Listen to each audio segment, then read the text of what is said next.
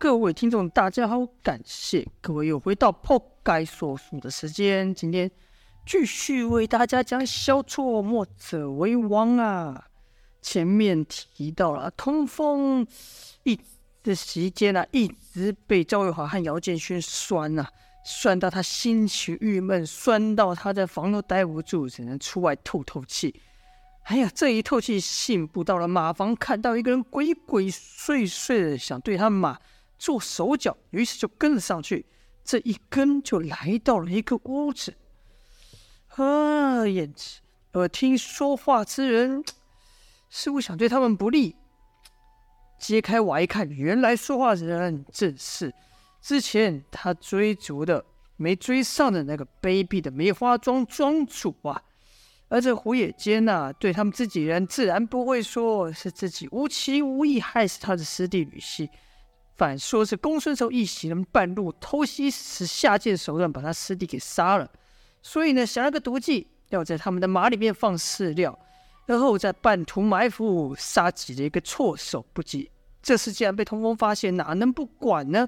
于是就只能继续听下去。就听胡月间说道：“少庄主心高气傲，武功过人，我知道你不屑干这事。”但那费痴的手段你也领教过了，结果如何？不用我多说吧。原来被胡野间叫少庄主的人，正是先前闯入那药王、闯入药王谷，胡乱杀人的那南宫山庄少庄主南宫烈啊。这时另一人说道：“哎，少庄主，胡兄说的是啊，这次可不是你南宫山庄一人的事。”现在梅花庄与我们黑风寨的人都在一条船上，我们联盟的目的不就扳倒九黎吗？如今有这么好一个机会拿下那妮子，还怕那赵天烈不磕头吗？听起来，唐风听起来，这群人是想要密谋擒住赵月华，以威胁九黎的人。如此小人行径，童风童风岂能不理？就听那人继续说道。哎，胡兄，你说除了那公孙仇啊，还有个武功高强的少年，这是怎么回事？胡野间说：“嗯，那是公孙仇养的一头怪物，全身肤色诡异紫黑不说，还刀枪不入。原来以为只是一个江湖传闻，没想到是真的。那怪物啊，仗着自己一身硬骨，是全力又快又重，可不好对付啊。想当初我拼了命要去救师弟，也难敌公孙仇和那怪物联手。”依我看，在场能胜那怪物拳头的，也只有夏兄你的大圆拳了。这时，南宫烈插口说道：“一身硬骨是吗？我就不信，他硬得过我手中宝刀明艳刀了。”而那被叫姓夏的也说：“哼，我就也想会会那怪物的拳是否真这么厉害。”对了，你不是说同行还有两个少年吗？那两个又是怎么回事啊？南宫烈说：“对。”不过就两个小鬼，管他做什么？那姓夏的说：“也是也是，我们连那九黎的赵天烈都不怕了，怕这两个小鬼做什么？是我多虑了。”这时又听一人说话：“哼，赵天烈这几年够他威风了，居然成了那人的顾虑，不出不行啊！”说话之人声音不大，但颇具威严。他一发话，其他人都不敢说话。通风一愣，没想到里面还有人。于是忍不住又掀起一瓦往里面看去。这一看，先看到那卑鄙的胡野间，而后看到那姓夏的，是长得黝黑，顶上无毛，一斤半敞，露出一个充满肌肉，应该说那种像健美先生一样肌肉夸张的秃头男呐、另外一个则是年轻俊美的少年，一头红发，满脸傲气，想来就是那叫南宫烈的少庄主了。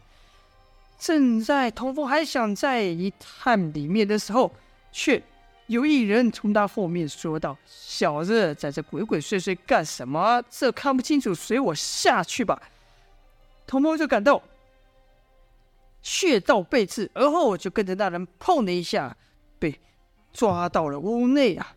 到了屋内，童风可看清楚刚才说话那人了啊，啊，这人可大的太……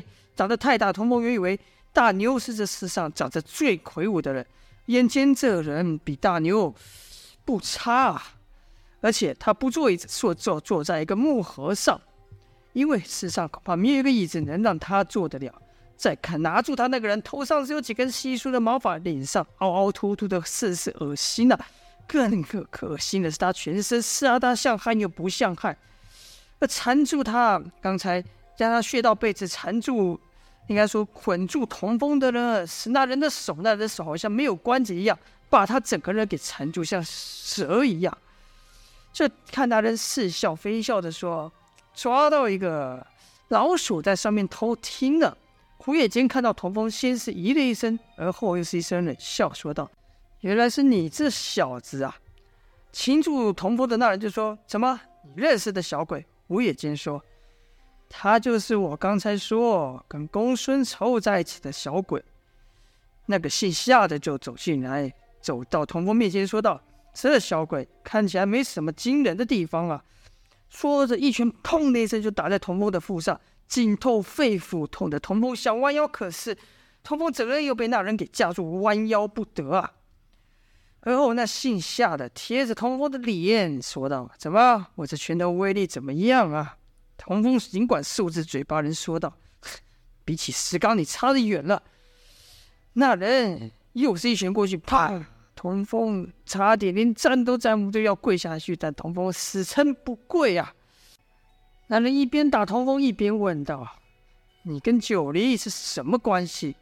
童风说：“我，我根本不是九黎的人。”那怪人又是两拳打下去，打得童风嘴角流血，左摇右晃，然后继续逼问着童风跟赵天烈和九黎是什么关系。童风只是不说，因为他本来就和九黎没关系。而后吐了一口血，瞪着打他的那个姓夏说道：“你的拳。”比不上石刚，这姓夏的看童风怎么打都不服，而一旁南宫烈翘着嘴在那边冷笑，似乎在笑着连一个小子都打不服，便忍不住运上了气，说道：“我看你还能嘴硬到什么时候？”又是劲力无比的一拳朝童风的脸打去。童风本以为这下完蛋了，可是那人的拳停住了，这可不是他好心啊，而是他背后那个巨人一手搭在他肩上，压着他不敢乱动。就听那姓夏的紧张问道：“难道杨大哥要留这小子的命吗？”那巨人说：“哎，慢着点，慢着点。这老胡不是说这小子和他们是一路的吗？你不多少从他嘴里问点东西，把他打死有什么好处呢？”跟着巨人就对童风说：“小鬼，你胆子不小啊！一个人就赶到这里来。你说你不是九黎的人，不是赵天烈的人，何苦替他卖命呢？”童风者说：“哼，我根本不知道你们是谁，要干什么，只不过看到这人鬼鬼祟祟的，我才跟上来。”童风一眼，童风一边说，眼睛就瞪着胡野间。胡野间是斜目而视，不语啊。那巨人又问童风：“你不怕我？”童风说：“我连你是谁都不知道，有什么可怕的？”那巨人说：“好啊，原来是不知道我们是谁。来。”那我给你介绍介绍吧。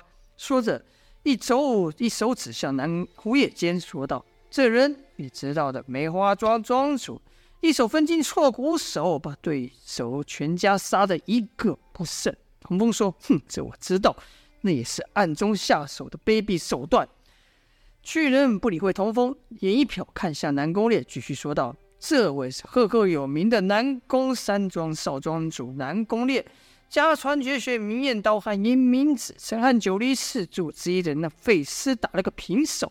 其实那一仗，杨南宫烈是不敌的，但这巨人故意说南宫烈和费斯打平手，给他长脸。跟着又说，跟着又指那姓夏的说：“这位叫夏景渊，是黑风寨的夏景渊，一手大圆拳是江湖上数一数二。”那擒住你的人呢，是人称万蛇的殷万庆，他的残蛇手你现在正领教的，但他更厉害的蛇毒你还没尝到滋味呢。听巨人把其他人都介绍完，童风依旧不怕，说道：“那你呢？你又是谁？”那巨人说：“至于我嘛，江湖上的名头不大，认识我的人也不多了，也没人干出什么惊天动地的大事，只不过曾经。”与那不可一世，与那现在不可一世的赵天烈比试，并把他打成个重伤罢了。好了，这就是本章的内容了。看来是一波未平，一波又起，另一波强敌又在暗中蠢动了。至于后续如何呢？就请各位继续听下去啦。感谢各位的收听，今天先说到这边，下播。